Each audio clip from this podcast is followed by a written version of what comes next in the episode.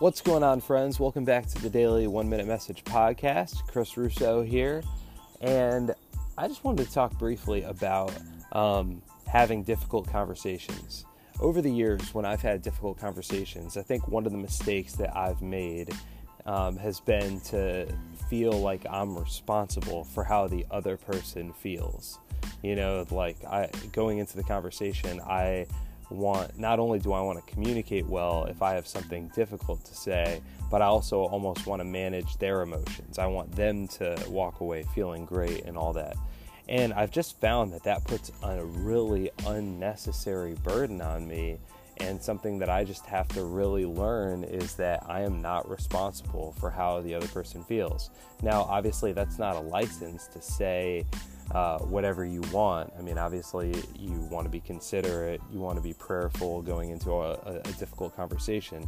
But when it comes down to it, you are not responsible for how the other person feels. And it, at least for me, as simple as that may sound, I tend to carry that extra weight going in, and uh, I know that's something I have to I have to grow through. So uh, maybe for some of you out there, you can relate. Um, so I thought might be helpful to share. I think that um, you know that's something that you know we can kind of give ourselves permission to let go of. And um, I don't I haven't figured out exactly how to do that, but I think it's at least worth acknowledging and thinking about. So I hope that's uh, helpful.